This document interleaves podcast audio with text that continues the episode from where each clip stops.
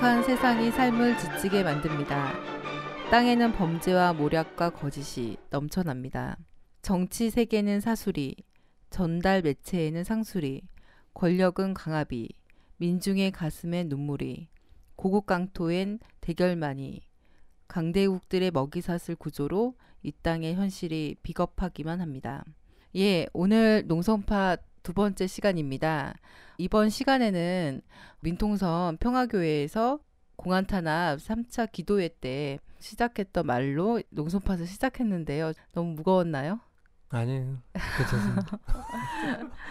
예, 이렇게 비겁하기만 한 이 세상을 향해서 우리 농성팟은 심차게 함성을 지르는 것 같습니다. 의로운 일에 대한 우리의 주장을 가지고 이곳 기독교회관 7층에서 우리가 농성을 시작한 지도 벌써 19일째 되고 있는데 그동안 많은 일들이 좀 있었던 것 같아요. 그래서 오늘은 주요하게 있었던 이슈를 좀 짚어보고 그리고 여전히 공안몰이가 심각한데요. 그 부분에 대해서 재미있는 사건들도 좀 많이 있었던 것 같아요. 그래서 공안몰이에 대한 기간이 있었던 일들에 대해서도 짚어보는 시간을 갖도록 하겠습니다. 각자 자기소개는 다시 한번 해도 나쁘지 않지 않을까요?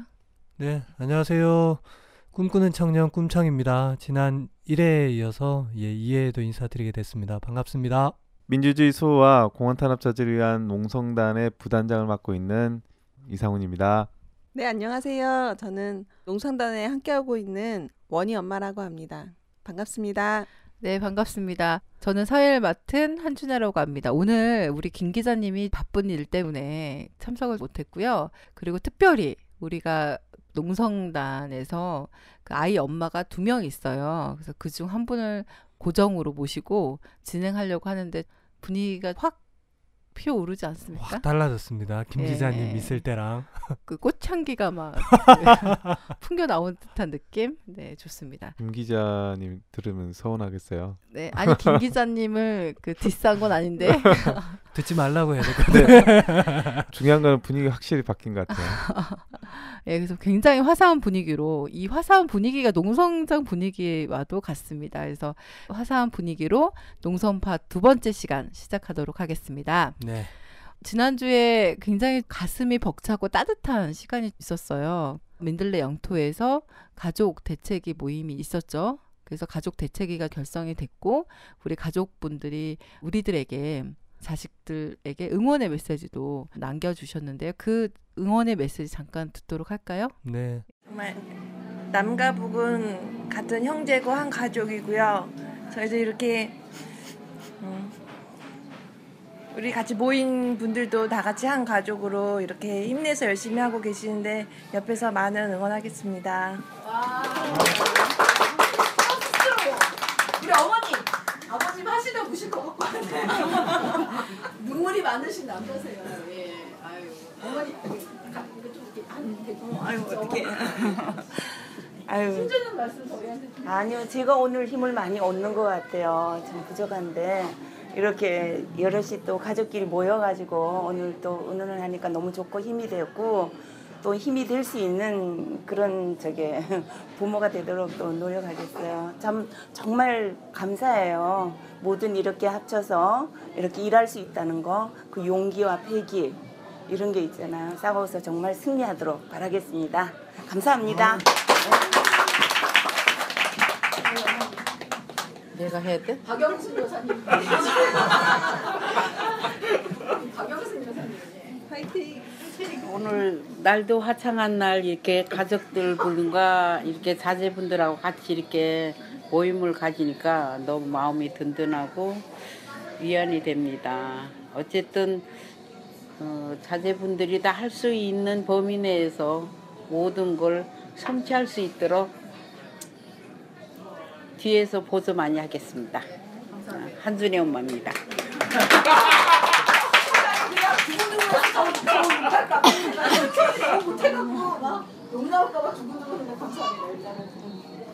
하고 싶으신 분 하세요. 말 많으세요. 예. 아, 제가 봤을 때는 이 길을 누군가는 걸어가야 되는 길인데 이 길이 두렵고 무서워서 도망가고 못 가는 사람들도 있습니다. 그런 생각을 하면 여기 있는 11명들 너무 자랑스럽고 그 용기와 열정이 너무 부럽습니다. 존경합니다. 네. 부담스러우시고요. 화이팅! 마무리로. 아니 지금 너무 시대에 뒤떨어지는 일들이 벌어지고 있는데 여러분들은 뭐 시대에 뒤떨어지지 않게 잘 반응하셔서 슬기롭게 해결해 나가시기 바랍니다. 화이팅!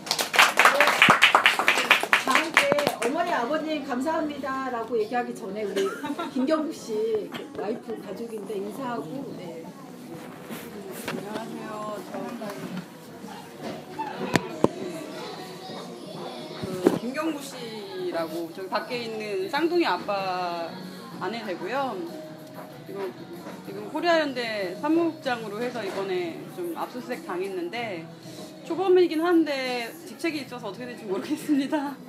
저는 뭐 이제 쌍둥이 기르면서 밖에서 열심히 뭐 살려고 하는데 음, 어쨌건 지금 벌어지고 있는 일들이 그 언론에는 한 줄 나오고 있지는 않지만 밖에 다니면서 여러 단체 분들 만나 뵙고 어르신들 만나 뵙고 그리고 제가 다니는 직장에서만도 의식 있는 시민분들이랑도 몇 마디 얘기 나눠보면 진짜로 이런 일이 벌어지고 있는지에 대해서 굉장히 놀라워하세요. 왜냐면 언론에는 안 나오는데 옛날보다 옛날 유신보다 더한 일들을 지금 겪고 있기 때문에 믿지 믿지 않으세요. 저희 제 동생도 있는데 동생도 믿지 않고 근데 어쨌거나 현실 사실로 벌어지고 있는 거고 그래서 여기 농성에 저희 남편이 들어온 것도 뭐 저도 그렇게 생각하지만 단순히 구속을 피하거나 도망가려고 들어온 건 아니란 생각이 들고요. 이러한 박근혜 정권에서 이렇게 벌이고 있는 이런 책동을 인정할 수가 없고 순순히 제 발로 걸어 들어가서 수치스럽게 조사를 받을 수가 없기 때문에 최대한 이런 것들을 많은 국민들한테 알려내고 잡히더라도 당당히 싸우면서 잡히기 위해서 들어온 걸로 알고 있습니다. 제가 전 가족인데 뭐, 뭐 이후에 아이들을 양육하는 게 많이 걱정은 되지만 뭐 적극적으로 나올 때까지 열심히 지지하려고 하고 있습니다. 예, 만나 뵙게 돼서 감사합니다. 어머니 마지막으로 따님한테 한 말씀. 어려우시면 한 말씀 안녕하십니까. 아니, 순영이를 이런 일을 하는 걸 저는 진짜 반대를 했습니다. 그런데 순영이를 너무나 저희 가족들이 다 믿고 있어요. 그리고 대학에 들어와서부터 얘가 이런 길을 빠졌어요.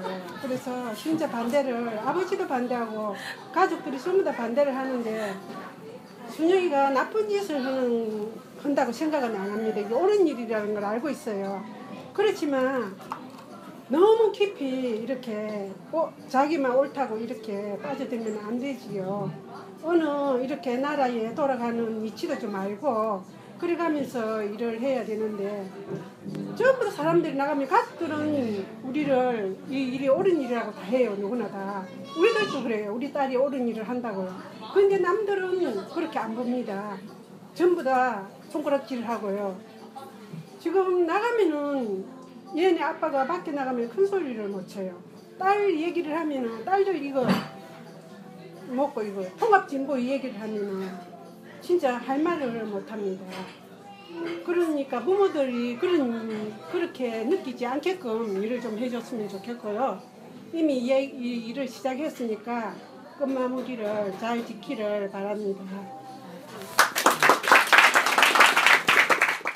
듣기만 해도 가슴이 뭉클했던 시간이었는데요. 그때 우리 다 같이 있었죠. 그래서 우리 네. 가족 모임할 때 있었던 농선팟 참가자분들이 이야기를 전달해 주셨으면 좋겠는데 어떠셨나요? 제가 이제 그 가족 모임 이제 같이 참여했는데 예.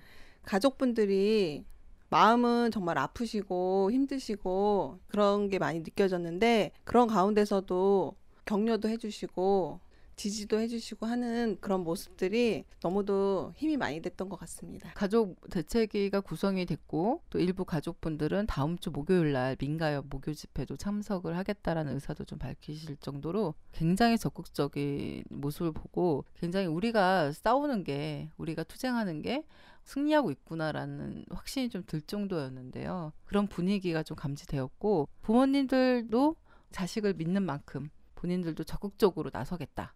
이렇게 결의도 밝혔던 것 같습니다. 네. 우리 꾼청님은 좀 어땠나요? 저도 같이 있으면서 가족분들의 그런 지지와 또 믿음이 또 저희들의 농성을 이렇게 이어갈 수 있는 큰 힘이 되고 있다 이렇게 이제 느끼는 귀한 시간이었습니다. 예, 그 가족 대책의 모임에서는 가족뿐만 아니라 특별한 손님들도 오셔서 심주는 말을 좀 해주셨다고 하는데 누가 참석하셨죠? 예, 그 우선은 양심수 후원에 권호원 선생님 참석하셨어요. 그러니까 양심수 후원에는 코리아 연대와 같은 국가보안법이나 이런 시국 사건으로 인해서 지금 형을 살고 있는 양심수들을 위해서 이제 후원하는 조직이고요. 거기에 평생을 그렇게 양심수들을 위해서 활동해왔던 권원 선생님이 예, 참석을 해서 정말 자리가 더 빛났던 것 같아요. 그리고 기독교회관 2층에 민들레 영토가 있는데 그 민들레 영토의 사장님이시자 또 목사님이신 지승용 목사님도 함께 해주셨어요. 아, 그러셨군요. 두 분이 참여해 주시고 또 격려해 주시는 발언을 통해서 우리 부모님들과 가족분들이 더 힘을 얻고 가셨던 것 같아요. 예. 예, 그 특별히 그 2층에 민들레 영토에 그 사장님 겸 지 목사님이 참석을 해주셔서 농성단에 대해서 좀 지지 발언했다는 거는 농성단이 좀 잘 살고 있다라는 증거로 보이는데 틀린 얘기는 아니겠죠? 틀린 얘기 아니에요.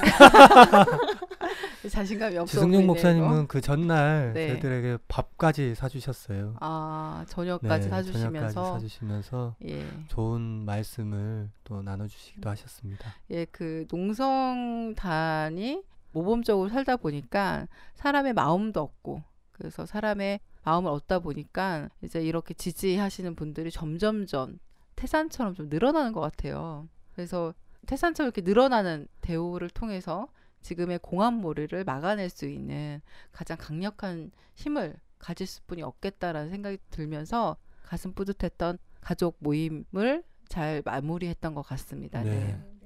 예, 이, 이것만 보더라도 우리 농성은 이미 절반은 승리했다라는 생각이 좀 들 정도로 굉장히 가슴 뭉클한 시간이었던 것 같고요. 예, 가족 대책의 그 지지와 성원을 기반으로 한 발 더 전진하는 농성단이 되었으면 좋겠다는 생각이 듭니다. 다음 들어갈까요? 지난주에는 굉장히 큰 이슈거리들이 있어서 무엇을 손을 대야 될지 고민될 정도입니다. 그죠? 네, 참 예. 많았죠. 농성단 안에서도 그렇고 밖에서도 예. 그렇고. NCC 실행위원회라고 하면 낯설 텐데요. NCC 실행위원회는 곧 우리 대중조직의 회체계를 좀 따진다면 대의원대 성격이죠. 최고 의사 결정 기구에서 지금 이정 목사님 민통선 평화교회 공권력 난입에 대한 입장을 정확하게 밝혔습니다. 그리고 성경 구절도 좀 인용했는데요. 만일 누구든지 하나님의 성전을 파괴하면 하나님께서도 그 사람을 멸망케 시킬 것이다. 라는 성경 구절을 좀 인용을 했습니다. 우리 그 NCC가 또 어떤 단체인지 조직인지 또 궁금할 수도 있을 것 같아요. 우리 부단장님께서 이야기를 좀 해주셨으면 좋겠는데요. 일단은 저도 여기 와서 알았는데요. 그러니까 이제 NCCK라고 기독교 협의회예요. 그러니까 여러 교단들이 함께 협의회를 만들어서 이제 남코리아의 기독교를 대표하는 가장 큰 이제 협의회인데 아까 말씀하셨던 그 실행위원회는 전체 NCCK를 대표하는 가장 최고 의사 결정을 하는 그런 기구입니다.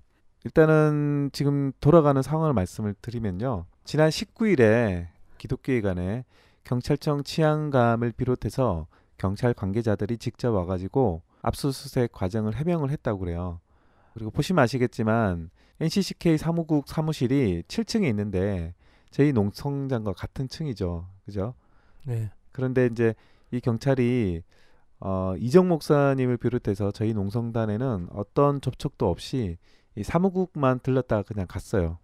예. 카메라 한 대도 왔습니다. 예, 그렇죠. CBS 카메라 기자가 같이 왔는데 그 사무국에서는 이제 기자는 일단은 들어오지 말라고 이렇게 해서 경찰 관계자만 만나고 간 것으로 확인이 됐습니다. 그리고 22일에는 NCCK가 한국 기독교 회관에서 정기 실행위원회를 열었는데요. 성전 침범에 대한 대응의 건을 상정해서 논의를 일단 했습니다. 예, 굉장히 높은 수위 아닌가요? 그래서 그 일단은 관련돼서 논의한 결과를 말씀을 드리면 NCCK는 성전 침범은 기독교에 대한 도전이자 탄압행위라고 일단은 규정을 했고요. 여기에 성명서를 채택하고 관련된 특별위원회를 구성하기로 했습니다. 그래서 성명서에는 모든 종교의 성전은 거룩한 곳이다. 특히 그리스도인에게는 성전은 하나님의 임재와 현존을 체험하는 지고의 성소이며 십자가는 신앙의 가장 성스러운 상징이라고 이렇게 규정을 했고요.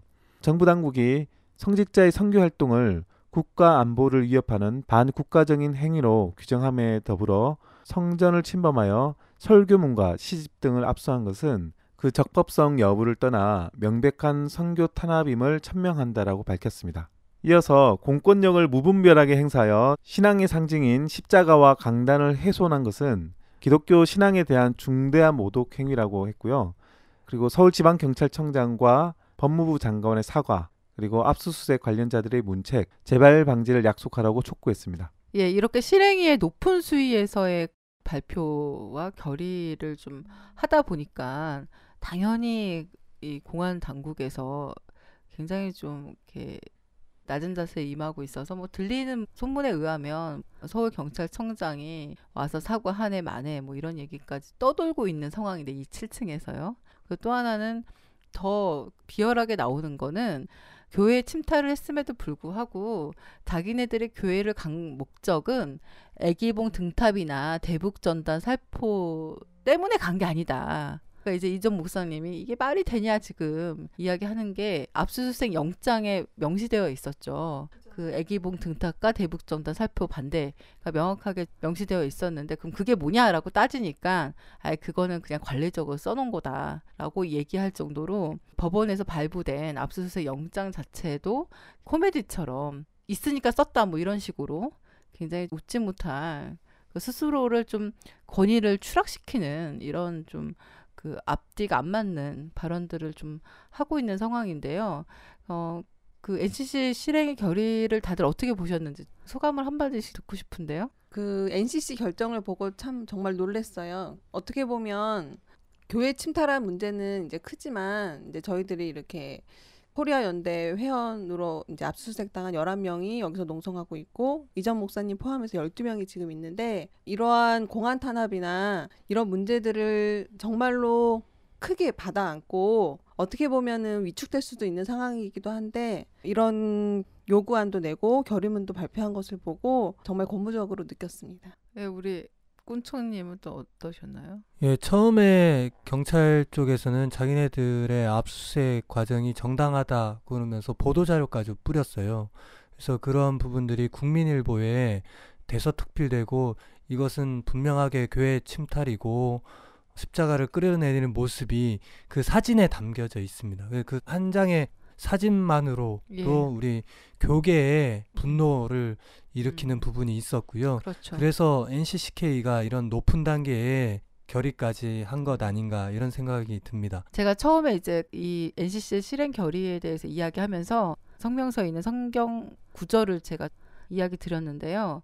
그 사람을 멸망시킬 것이다 라는 그 구절이 저는 확 와닿았습니다.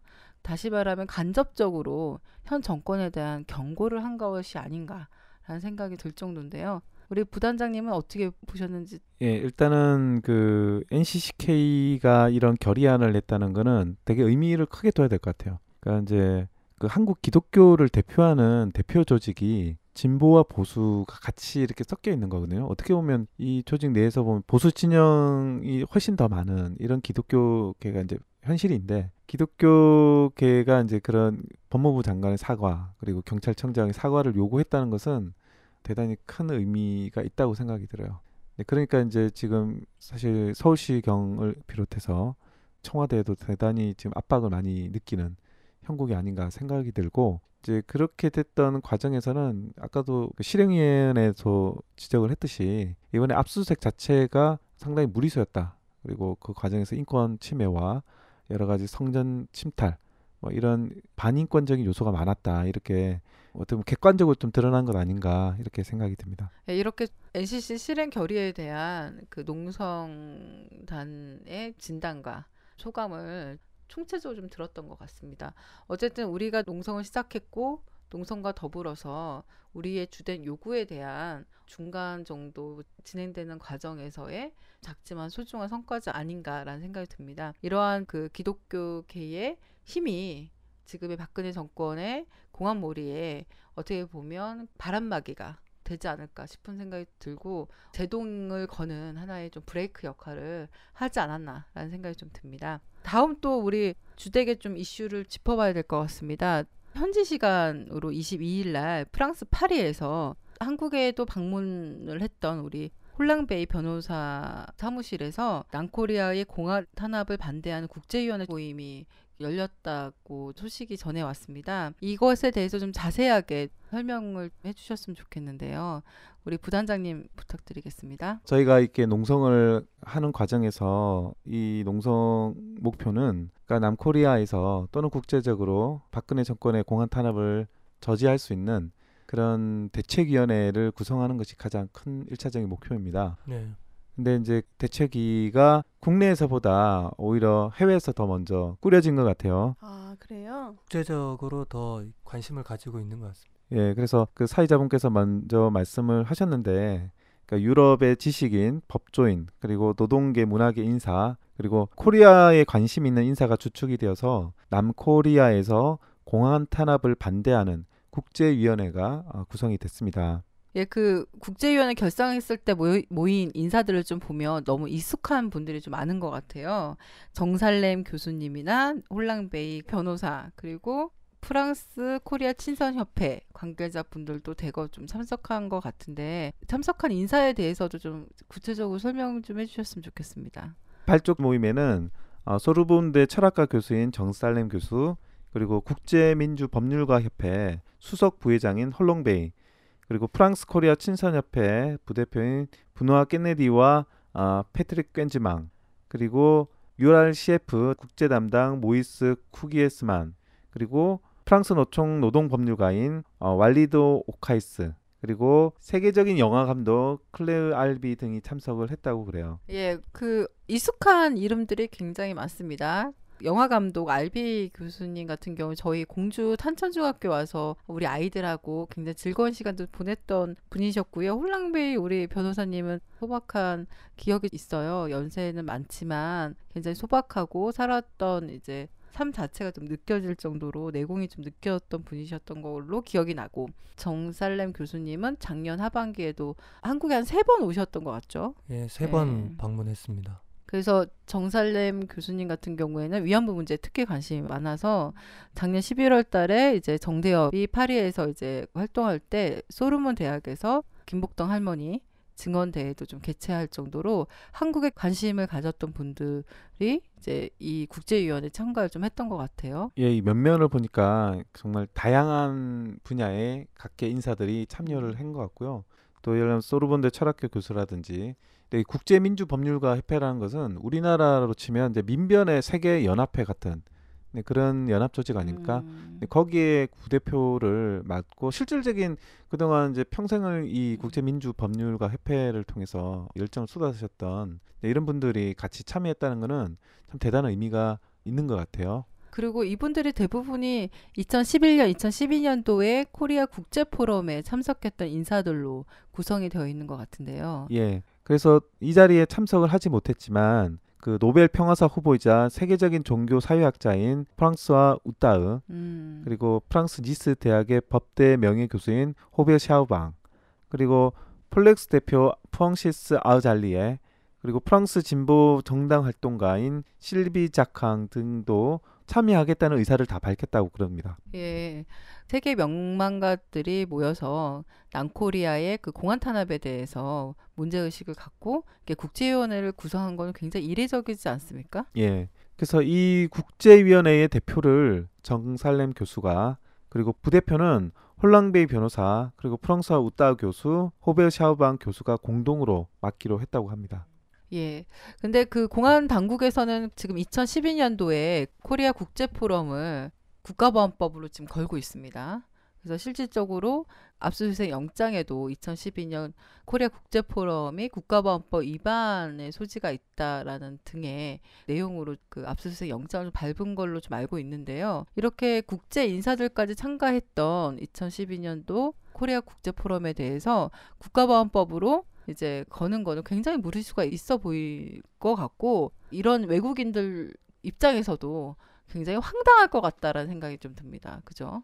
그래서 얼마나 황당했으면, 그 얼마나 이게 부당했으면 이렇게 코리아 국제포럼에 참석했던 분들이 중심이 돼서 지금의 박근혜 정권에 대한 공안 탄압의 부당성을 전 세계적으로 알리겠다라고 마음을 먹고 국제위원회까지 결성하게 됐는지 어쨌든 그 공안 탄압의 그 무리수가 전 세계적으로도 알릴 수 있는 기회가 되고요. 그래서 국제위원회 활동도 굉장히 좀 기대가 돼요. 그래서 어떤 활동을 좀 하겠다라고 좀 논의가 됐는지 좀 이야기 좀 해주셨으면 좋겠습니다. 예, 이 국제위원회는 어, 우선은 남코리아의 공안 탄압을 반대하는 호소문을 발표하고요. 전 세계의 지식인들, 법조인들, 그리고 정당인들, 민주진보 단체 등의 연서명을 받고 국제위원회를 확대하기로 일단은 결정을 했습니다. 그리고 앞으로 국제위원회가 프랑스, 벨기에, 독일, 세네갈, 이집트, 인도, 사이프러스, 베트남, 인도네시아, 중국, 일본, 러시아, 미국, 에콰도르, 볼리비아, 브라질 등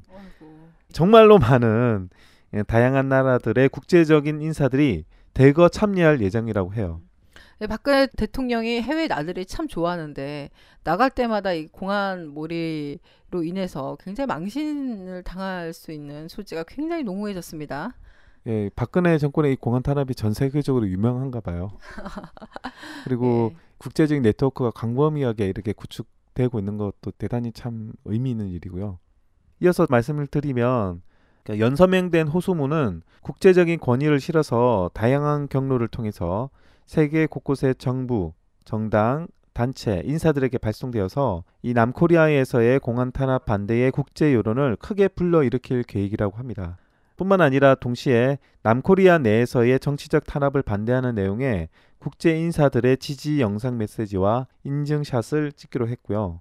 그리고 상시적으로 남코리아 상황에 따라서 즉각적인 성명서도 발표하고 국제연대 중심인 파리에서 성토 모임과 대중집회, 국제 컨퍼런스를 열기로 했다고 합니다. 예, 그 파리에서 국제 컨퍼런스 특히 저는 좀 관심이 가는 게 국제 시민 법정이 관심이 갑니다. 왜냐하면 헌재에서 통합진보당 해산 결정이 났지 않습니까? 그런 부분에 대해서 국제적으로 이것을 어느 시각으로 볼 것인지에 대해서 공정하게 이런 그 시민 재판이 열린다라면 남코리아에서 벌어지고 있는 말도 안 되는 이런 행태에 대해서 경종을 울리고 역사에 좀 남길 수 있을 만한 굉장히 소중한 좀 자리가 되지 않을까 싶은 생각이 듭니다. 더불어서 이렇게 국제사회가 나서고 있는데요. 최근에 국제민주법률가 협회라는 단체에서 통합진보당 강제 해산에 대한 성명서를 또 발표하기도 했습니다. 이것은 기본적 인권을 침해하는 남코리아 헌법재판소의 통합진보당 강제 해산 판결을 심각하게 우려하는 목소리를 담고 있는데요. 예, 그 결정이 내려지기까지의 과정에서 2012년도 코리아 국제 포럼에 참석했던 국제 민주 법률가 협회 수석 부회장 홀랑베이 변호사가 큰 역할을 했던 걸로 전해 오고 있습니다. 예. 이렇게 좀 국제 코리아 국제 포럼에 참석했던 인사들이 지금 어, 국제연대 활동 굉장히 좀 열심히 하는 걸로 알고 있는데 굉장히 고무적인 소식인 것 같아요. 다음 넘어가도록 하겠습니다. 여전히 지금 공항 몰이는 계속 진행되고 있습니다. ING 예, 진행형인데요. 저번 주에도 공항 몰이에 대해서 어떻게 진행됐는지 어떤 사건들이 있었는지 우리 국군청님께서 코미디 같은 일이 있었다라고 아까 서두 이야기했는데 그 코미디 같은 이야기를 좀 들려주셨으면 좋겠는데요. 네, 최근 공안몰이가 더욱더 가속화되고 있는 것 같습니다. 그 중에 지난주 가장 코미디 같은 사건이 있었는데요. 바로 이른바 이석기 내라는 모 사건에 대한 대법원의 판결이었습니다. 예. 내라는 모는 무죄고 내란 선동은 유죄다. 그리고 아로의 실체는 없다. 이런 내용의 판결이었는데요. 이것은 지난 헌법재판소가 통합진보당을 강제 해산시킬 때의 논리를 완전 뒤집는 내용이었습니다. 예, 거의 헌재와 대법원의 그 대결 양상으로 갔죠. 네, 그렇죠. 그래서 대법원이 이와 같은 판결이 나옴으로써 헌법재판소의 통합진보당 강제해산 판결에 대한 비판 여론이 높아지고 있는데요. 특히 국회 법제사법위원장인 이상민 새정치민주연합 의원은 헌법재판소 재판관들을 향해서 엉터리 판결을 했으니 부끄러울 것이라면서 일침을 가하기도 했습니다. 예, 실체가 없다라고 대법원에서 이야기했는데 그럼 과연 그 검찰에서 통합진보당 주요 당직자들에 대한 수사를 하겠다라고 지금 엄포를 놓고 있는데 과연 그 실효성이 있는지 좀 의문이 가거든요. 헌법재판소가 판결을 내린 게 지난 12월 19일이었죠. 어, 벌써 한 달이 지났는데 이 순리적으로 한다라면 대법원 판결이 있고 나서 헌재가 판결을 해도 늦지 않습니다. 그것이 사실은 순리적인 순서의 판결인데요. 그럼에도 불구하고 한 달 먼저 그렇게 헌법재판소가 판결을 내린 것은 무엇인가 정치적인 꼼수가 있는 것 아닌가 이런 의구심을 받기에 충분합니다. 급했네요. 예, 아주 급했죠. 그 당시 상황을 한번 되돌아볼 필요가 있는데요. 그 당시 12월 달에 가장 문제가 되었던 게 정윤회 게이트였습니다. 이것은 정권 차원에서는 가장 최대의 위기 라고 할 수 있는 그런 사건이었기 때문에 이것을 무마하는 차원에서 통합진보당 강제해산 이 판결을 헌법재판소에서 어, 무리하게 추진한 것 아닌가 이런 비판이 일고 있습니다. 그러니까 헌법재판소에서 어쨌든 이 아로 사건과 연계해가지고 통합진보당을 해산했는데 최근에 대법원은 아로 자체가 내란음모는 무죄라고 판결을 했어요. 그래서 내란음모를 깨하지 않았다. 아, 그렇기 때문에 어떻게 보면 이 헌법재판소의 판결과는 전혀 상반되는 결론을 내렸다고 볼 수 있거든요. 부단장이 이제 정리를 깔끔하게 해줬어요. 정말 나라 꼴이 꼴이 아닙니다. 콩가루도 이런 콩가루가 없는데 서로가 최고 권위가 있다라고 지금 싸움박질하고 있는 헌재와 대법원의 꼴도 웃기고 그리고 아로의 실체에 대해서 있냐 없냐를 가지고 아직까지 논쟁이 있고 검찰에서 이제 실체가 없는 아로에 대해서 수사를 하겠다 이렇게 난리 법석을 피우고 있는데 정말 깡패처럼 행동하는 모습을 보면 정말 나라 꼴이 이렇게 돼서 과연 유지가 될 수 있을까라는 생각을 할 정도로 굉장히 좀 걱정되고 전 근심 이 될 수뿐이 없습니다. 네. 예, 아로의 실체가 없는데 그것에 대해서 사실은 헌법재판소가 통합진보당의 강제산의 큰 결정적 이유라고 든 것인데요. 그것이 가장 문제점이라고 지적을 많이 하고 있습니다. 특히 최근 조국 서울대 법학전문대학원 교수도 지난 페이스북에 올리면서 통진단 해산 헌재 결정과 이석기 내란죄 대법원 판결이 아로에 대한 판단이 달리 나오게 된 데는 절차법적 이유가 있다. 이런 음. 이야기를 했는데요. 이것이 무슨 소리냐 하면 헌법재판소는 민사소송법으로 판결을 했고 대법원은 형사소송법으로 판결을 했습니다. 아, 그게 또 다른가요? 예, 그것이 다르고요. 이것은 어, 조국 교수와 마찬가지로 서울대 총장을 지냈던 성낙인 교수도 이런 지적을 했는데요. 헌법재판소가 어, 민사소송법으로 한 것은 형사소송법이 더욱더 증거나 이런 부분에 대해서 엄격하게 잣대를 들이대고 있다라는 거죠. 그래서 그런 부분으로 해서 판결을 해야 되는데 민사소송법으로 한 것이 문제였다라고 이렇게 지적을 하고 있습니다. 이렇게 공화무리가 말도 안 되게 진행되는 것에 대해서 굉장히 좀 국제적으로도 웃음거리를 사고 있을 만하다라는 생각이 들 정도입니다. 그리고 최근에 정교조와 이제 소풍 재판 결과가 나왔는데 그 재판 결과를 좀 이야기해 주셨으면 좋겠는데요. 지난 23일 날 그 정교조 내부 단체 새시대 교육 운동에 대해서 법원에서 이제 이적 단체가 아니다라는 판결을 했는데요. 하지만 또 찬양 문건 소지 등에 관련돼서는 유죄 판결을 내렸습니다. 그래서 정교조 그 기소된 정교조 4명의 교사 모두에게 징역 1년 6개월의 집행유예 2년을 선고했습니다. 네. 또한 그 6.15 남북 공동선언 실현을 위한 청년 모임인 소풍에 대해서는 이적 단체에 해당한다고 판결을 했고 이준일 전 통진당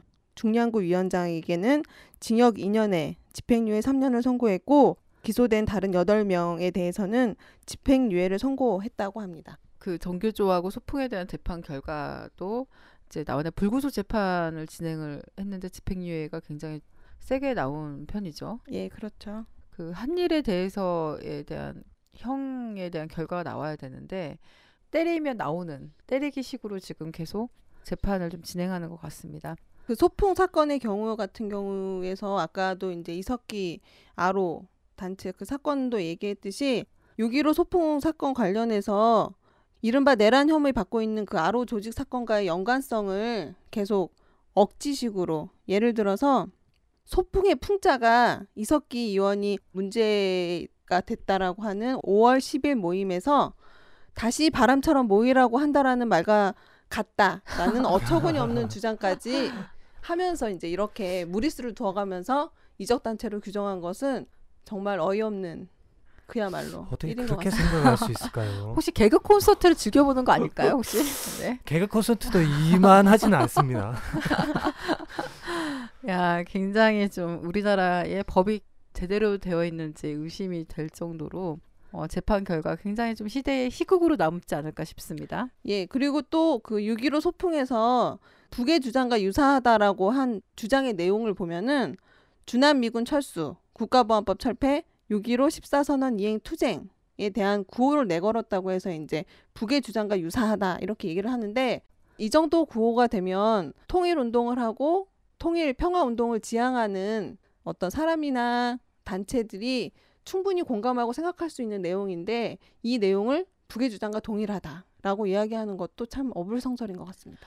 예, 그 21세기 6.15 남북 공동선언 이 합의된 이후에 10년이 넘었음에도 불구하고 지금 이 21세기 시대에 걸맞지 않은 어, 재판 결과인 것 같아요. 그러면 제가 만약에 국가보안법에 대해서 문제의식이 있어서 국가보안법을 폐지해야 된다 그러면 북과 종조하는 어, 꼴이 된다는 건데 그렇죠. 예, 그럼 국가보안법을 반대하는 국회의원이나 국민들이 있다라면 그 국민들도 다 빨갱이로 몰고 종북으로 몰 기세예요. 지금 같은 기세면. 그죠. 그래서 또한 요즘에는 종편이 너무 도 성행을 해서 제가 이제 가깝게 지내는 지인이나 가족들의 일부도 종편을 자극적이고 막 군부를 떼우고 막 이러한 내용들에 이렇게 보다 보, 보다 보게 되면은 이것을 안 볼 수는 없다라고 꼭 그 막장 드라마를 보는 듯한 어떤 이런 것들을 느끼기 때문에 이 종편의 문제도 한몫한다라고 봅니다. 현 시대는 전체 국민을 종북으로 모는 그러니까 종북의 나라를 만들려고 하는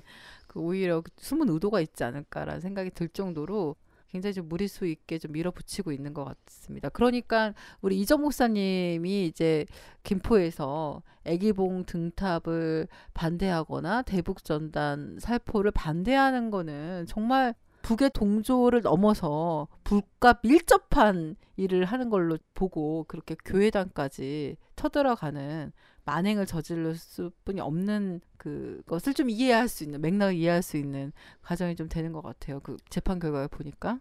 그죠. 경찰이나 검찰이나 박근혜 정권의 입장에서 보면 뭐예 그렇게 예 그렇게 날뛸 수 보죠. 있을 예. 만한 상황인 것 같습니다. 네, 이렇게 좀 말도 안 되는 시대의 코미디인 정교주와 소풍 재판 결과를 우리가 살펴봤는데요. 그 다음 좀 넘어가는데 그 공안몰이는 좀 아닌 것 같아요. 최근에 한겨레 신문에 이제 통일교 어, 신도분들이 결사의 항전을 다졌는데 그 소식도 짧게 그냥 우리가 다루지 않으면 좀 아쉬울 것 같아서 짧게 좀 한번 이야기를 좀 듣도록 하겠습니다. 세계일보가 이제 그 정윤회 게이트에 대해서 첫 언론 보도가 나갔고 지금 세무조사 중이라는 얘기를 좀 들었거든요. 근데 거기에 대해서 통일교 신도들이 모여서 최근에 지금 현 박근혜 정권에 대해서 싸우겠다 끝까지 그런 결사의 자세는 저희랑 좀 비슷한 면 있죠. 그래서 짤막하게 좀 달라줬으면 좋겠는데요. 예, 그 일단은 정윤회 게이트가 검찰이 중간 수사를 발표하고 일단락 되어 가는데 근데 이번에는 그 이제 보복 표적 수사를 통해서 정윤회 게이트를 폭로한 세계일보에 대해서 어, 대대적인 세무조사에 착수했다고 합니다. 이제 완전 전면전 양상인데요. 아시다시피 이제 한 달 동안 그 전국을 흔들었던 정윤회 게이트를 처음 폭로한 것이 바로 세계일보지 않습니까? 11월 28일. 그런 세계일보에 대해서 이제 검찰 중간 수사 발표 이후에 국세청이 통일교 관련 회사들에 대해서 전면적인 세무 조사에 들어간다는 것은 이것은 누가 봐도 표적 수사라고 볼 수 있습니다. 네, 보복 하는 거네요. 예, 그렇죠. 근데 이에 대해서 이제 통일교 측이 사태의 심각성을 알고 어, 손대호 선문대 부총장을 세계일보 회장으로 임명을 하고 배수진을 치면서 전면전 양상으로 이제 번져가고 있는 형국인데요. 어, 일간지에 나왔던 보도에 따르면 통일부 내부 관계자들에게 배포된 대책위 문건에는 이렇게 표현이 되어 있다고 그래요. 세계일보가 아직 공개하지 않은 7개, 8개의 청와대 특급 정보가 공개된다면 대통령이 하야해야 되는 그런 사태가 발생할 수 있다는 것을 청와대도 잘 알고 있습니다. 이렇게 문건에 써 있다고 합니다. 예, 그 박근혜 정권이 여기저기 지금 막 쑤셔대서 반발이 굉장히 좀 여기저기 일고 있습니다. 그죠? 그 일곱 여덟 개 문건이 내용이 무엇인지 정말 궁금하네요. 예, 제가 이제 예전에 인턴 스테판이 그 녹음을 하면서 이제 몇 차례 강조를 했는데요. 지금 이제 정윤회 게이트가 폭로된 문건이 거의 뭐 박스 한 박스 분량의 이런 엄청난 양의 문건인데 그게 지금 시중에 돌아다니고 있어요. 그것을 어, 세계일보가 다 입수를 해가지고 지금 가지고 있는 것 같아요. 그래서 아, 이 정윤의 게이트가 꼬이거나 이렇게 되면 추가적인 폭로가 있을 것으로 예상을 했었는데 지금 이제 이 세무조사와 그리고 이 추가 폭로가 지금 맞붙는 양상이고 통일교 내부 문건에 따르면 그 추가 폭로될 문건의 내용에는 박근혜 대통령 스스로가 해야 해야 하는 그런 내용이 포함되어 있다고 하는 거죠. 저도 사뭇 궁금하고 흥미진진합니다. 대체 일곱 여덟 개 문건이 뭔지 그걸로 인해서 전 국민의 항쟁으로 인해서 끌어내리는 것도 아니고 스스로 물러날 정도의 산이라면 사뭇 굉장히 궁금해집니다. 예, 그래서 결국 지금 검찰과 국세청의 대응에 따라서 세계일보와 통일교가 어떻게 대응할 것인지에 대해서 지켜봐야겠지만요. 특이한 점은 이러한 상황을 한겨레가 보도하면서 실제 박근혜 이른바 대통령이 하야해야 하는 내용이 담긴 정윤의 문건이 존재한다는 건 세상 사람이 다 알게 됐잖아요. 그게 이제 공식화 된다는 것이 되게 큰 의미가 있는 것 같아요. 네, 흥미진진한 그 사건인 것 같습니다. 여기저기서 어쨌든 지금 그 활화산처럼 막 솟구치고 있습니다. 과연 이것을 박근혜가 어디까지 버틸 수 있을지 이것도 좀 관전 포인트인 것 같아요. 지금 한 35% 지지율 무너졌고 계속 무너질 텐데 어디까지 바닥을 칠지 우리가 농성하면서 더 끌어내리는 뒷덜미 잡고 끌어내리는 역할을 좀 우리가 더 해야 될 것 같습니다. 이럴 때일수록 아마 공안머리가 더 심해질 것 같은데요. 네. 저희는 농성을 하면서 우리와 같은 사람이 더욱 점점 더 농성하는 사람들이 많아진다라면 아마 박근혜 정권은 더 버티지 못하고 끝내는 퇴진해야 되는 상황까지 오게 될 거라고 저희는 확신하고 있습니다. 그 확신이 우리 꿈청만의 확신이 아니라 아마도 박근혜의 그 문제의식을 갖고 있는 사람들이라면 누구나 가슴 절절히 원하는 것 중에 하나일 겁니다. 이렇게 얘기 들어보니까 그 박근혜 입장에서 공안몰이를 할 수밖에 없네요. 예, 그러니까 두 아이의 엄마들도 이제 감옥에 집어넣어야지만 본인이 살 수 있는 거죠. 예. 그죠? 이걸로 타결을 하고 싶은 거죠. 네, 그래서 참 안쓰럽기도 하고 그 이럴 거면 빨리 옷 벗고 내려오는 것도 방법일 텐데 그죠? 더 추해지기 전에. 예, 다음 넘어갈게요. 어, 저희가 좀 그 이렇게 농성과 내지는 여러 가지 이슈를 좀 짚어봤는데 어, 저희가 이게 농성을 하는 가장 큰 이유가 있어요. 항상 저희가 이걸 짚어야겠습니다. 어, 우리가 이제 NCC 실행위원회의 성과 그리고 국제위원회가 조직됐던 굉장히 큰 국무적인 그 이야기, 가족 대책위 분들의 여러 같은 응원 이런 것들이 하나하나 모여서 결국에는 우리가 이제 조준하고 있는 건 바로 그 국민들을 못 살게 구는 박근혜 정권을 좀 그 끝장 내려고 하는데 있습니다. 끝장 내기 위해서는 뭐가 필요하죠? 바로 우리의 단결된 힘이죠. 그 단결된 힘을 어, 갖기 위해서는 어떻게 해야 될까요? 예, 우리 부단장이 이 단결의 힘을 그 담보하기 위해서 무엇이 필요한지 이 시기에 그 이야기를 좀 해주셨으면 좋겠습니다. 어떻게 보면 참 전통적인 얘기일 수 있는데 오히려 이런 상황일 때일수록 자꾸 생각나는 것 같아요. 구동존이라는 이런 한자 성어. 그러니까 자기 생각들은 다 다르고 각자 개별적으로나 아니면 단체별로나 이렇게 다 다르지만 우리가 단결된 힘은 다름을 뒤로 하고 그리고 같음을 추구하는 그래서 하나로 만들어 나가는 그런 과정을 위해서는 이 구동전의 원칙이 가장 큰 거 아닌가 이렇게 생각합니다. 예.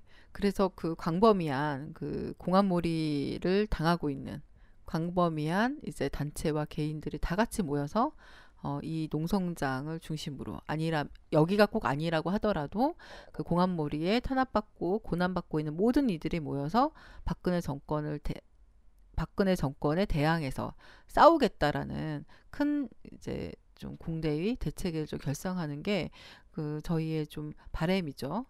그 얘기를 들어보니까 그 공안 전국에 대해서도 약간 온도차가 있는 것 같아요. 뭐 예를 들면 단체별로나 그러니까 서울과 지역에 있어서도 공안 전국을 그 느끼는 체감도가 많이 다른 것 같은데 이러한 차이들을 자꾸 좁혀나가기 위해서 계속 알려내고 그 이렇게 공감하는 많은 단체들부터 먼저 나서서 큰 틀의 대책위를 하나로 묶고 그 대책의 힘을 모아서 이 전국을 타개 나가기 위한 공안 전국의 공감대를 형성해 나가는 그리고 이 공감대를 형성해 나갈 수 있는 대책위가 국민들의 여론을 불러일으키는 어, 이런 과정으로 앞으로 나가야 될 때가 아닌가 이렇게 생각합니다. 예, 그래서 최근에 그 기독교 공동 대책위원회에서 진보 진영과 다양한 시민사회단체에다가도 제안을 하려고 준비하는 걸로 알고 있는데 그것도 좀 설명 부탁드리겠습니다. 예, 일단은 그 기독교 내에서는 예배당 침탈, 평화운동 탄압 저지를 위한 기독교 대책위가 꾸려졌고요.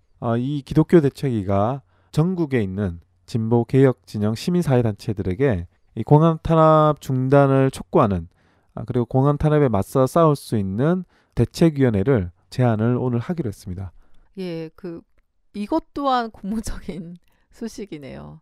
네, 그 어, 진보 정당의 이제 분열로 인해서 굉장히 그 상처가 많고 깊고 그리고 단체마다도 굉장히 좀 나눠져 있는 게 지금 현실인데 이 진보 진영 아우를 수 있는 정말 그 목사님들의 그 넓은 품과 그 도량으로 이것을 좀 품어낼 수 있고 치유할 수 있는 과정이 될 수 있지 않을까 싶어서 굉장히 좀 기대가 큽니다. 그래서 그 기독교 대책위원회가 이 시대에 정말 등대의 등불처럼 앞을 좀 그 밝혀주는 소중한 그 활동인 것 같아서 저희가 적극 어, 지지하고 그리고 어, 이것을 좀 잘 될 수 있게끔 그 도와주는 역할을 농성장에서 좀 해야 되지 않을까 싶은 생각이 좀 네. 듭니다. 헌법재판소에서 통합진보당 강제해산 판결할 때 유일하게 반대했던 김희수 재판관이 최근 이런 인터뷰를 했습니다. 독일 공산당 해상 뒤 최근까지 12만 5천 명이 수사를 받고 6천에서 7천 명이 형사처벌 받은 것에 비춰보면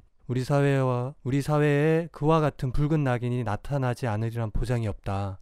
이런 말을 했는데요. 그것은 곧 지금처럼 공안몰이가 더욱더 확대될 것이고 이것이 코리아 연대만의 문제가 아니고 또한 통합진보당만의 문제가 아니다.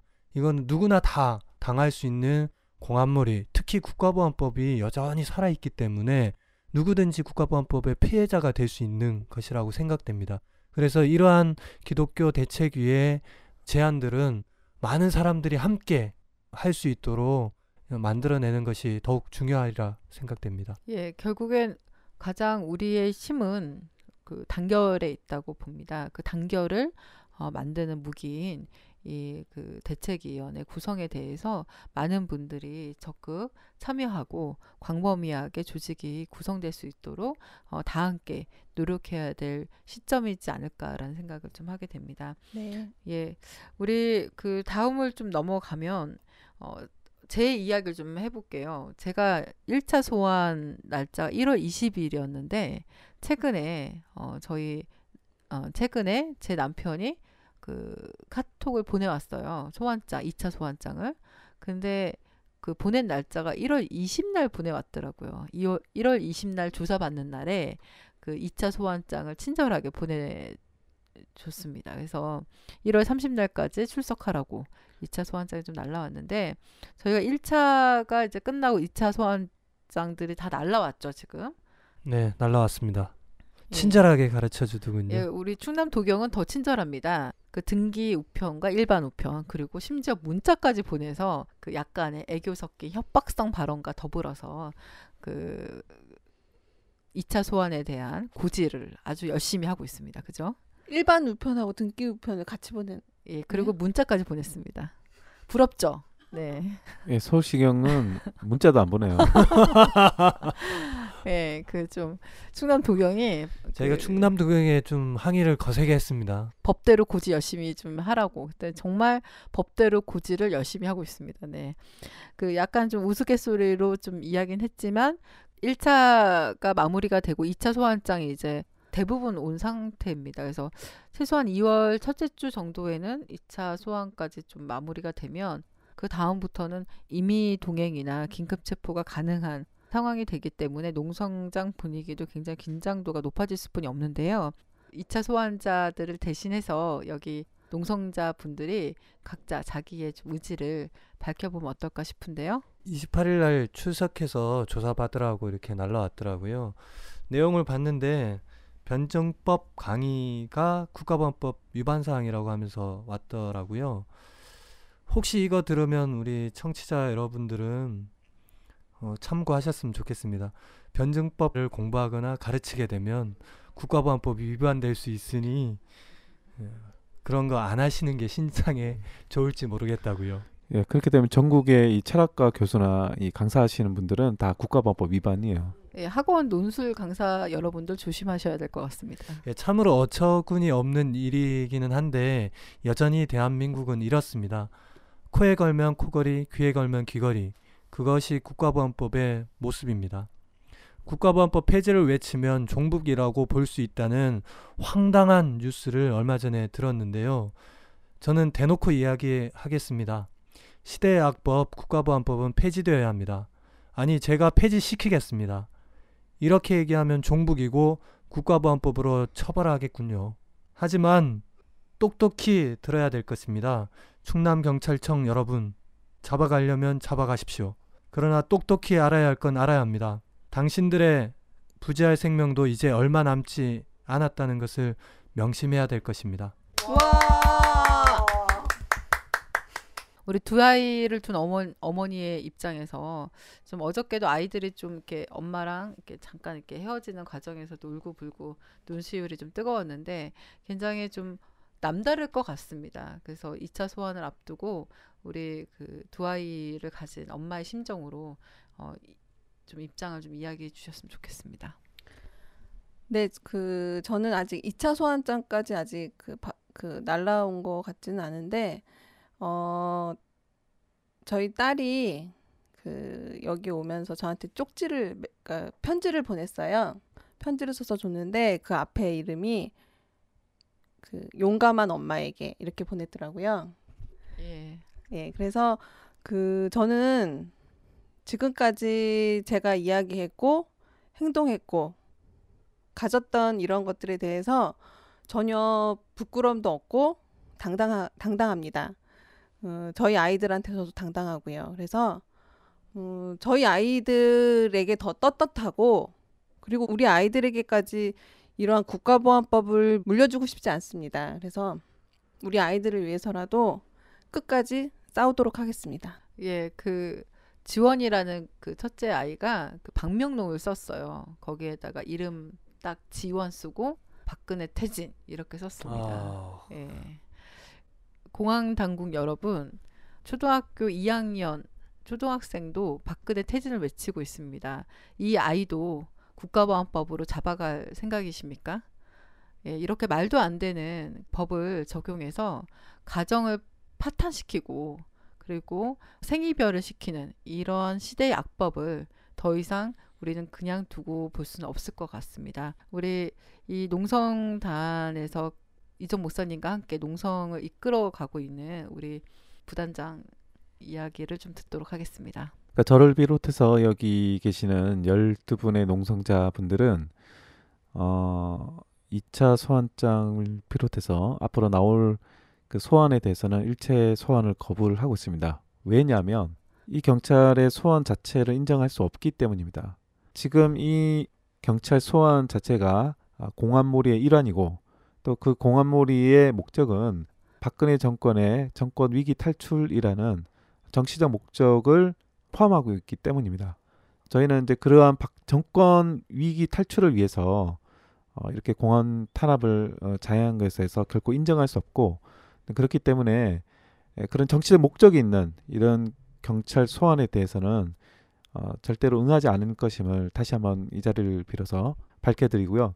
공안 탄압에 대해서 오히려 저희는 맞서 싸우면서 박근혜 에, 정권의 이런 몰락을 가속화시킬 수 있는 어, 다양한 실천들을 전개할 생각입니다. 자, 그 각자의 2차 소원에 대한 입장을 듣다 보니까 굉장히 좀 비장함이 사뭇 느껴집니다. 그래서 우리가 이러한 비장한 각오를 가지고 우리가 임한다라면 못할 게 없다라고 좀 생각이 듭니다.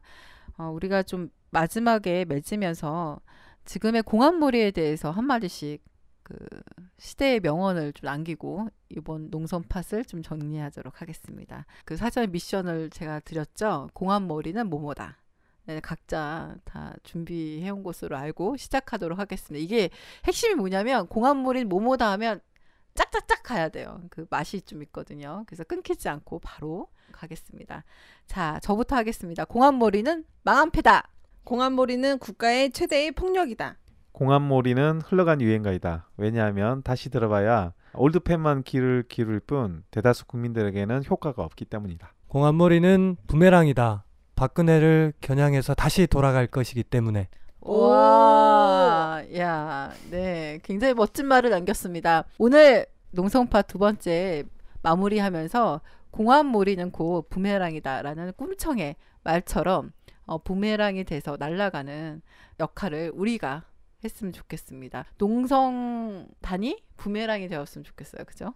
네. 네. 지금 이렇게- 부메랑이 되고 있는 것 같아요. 예, 그 한 바퀴 돌고 그 박근혜 목을 향해서 날아가고 있습니다. 조심하십시오. 네, 그 다음 농성팟 기대해 주셨으면 좋겠고요. 농성 소식 생생하게 앞으로도 전달해 드리도록 하겠습니다. 이상으로 마치도록 하겠습니다. 감사합니다. 고맙습니다. 감사합니다.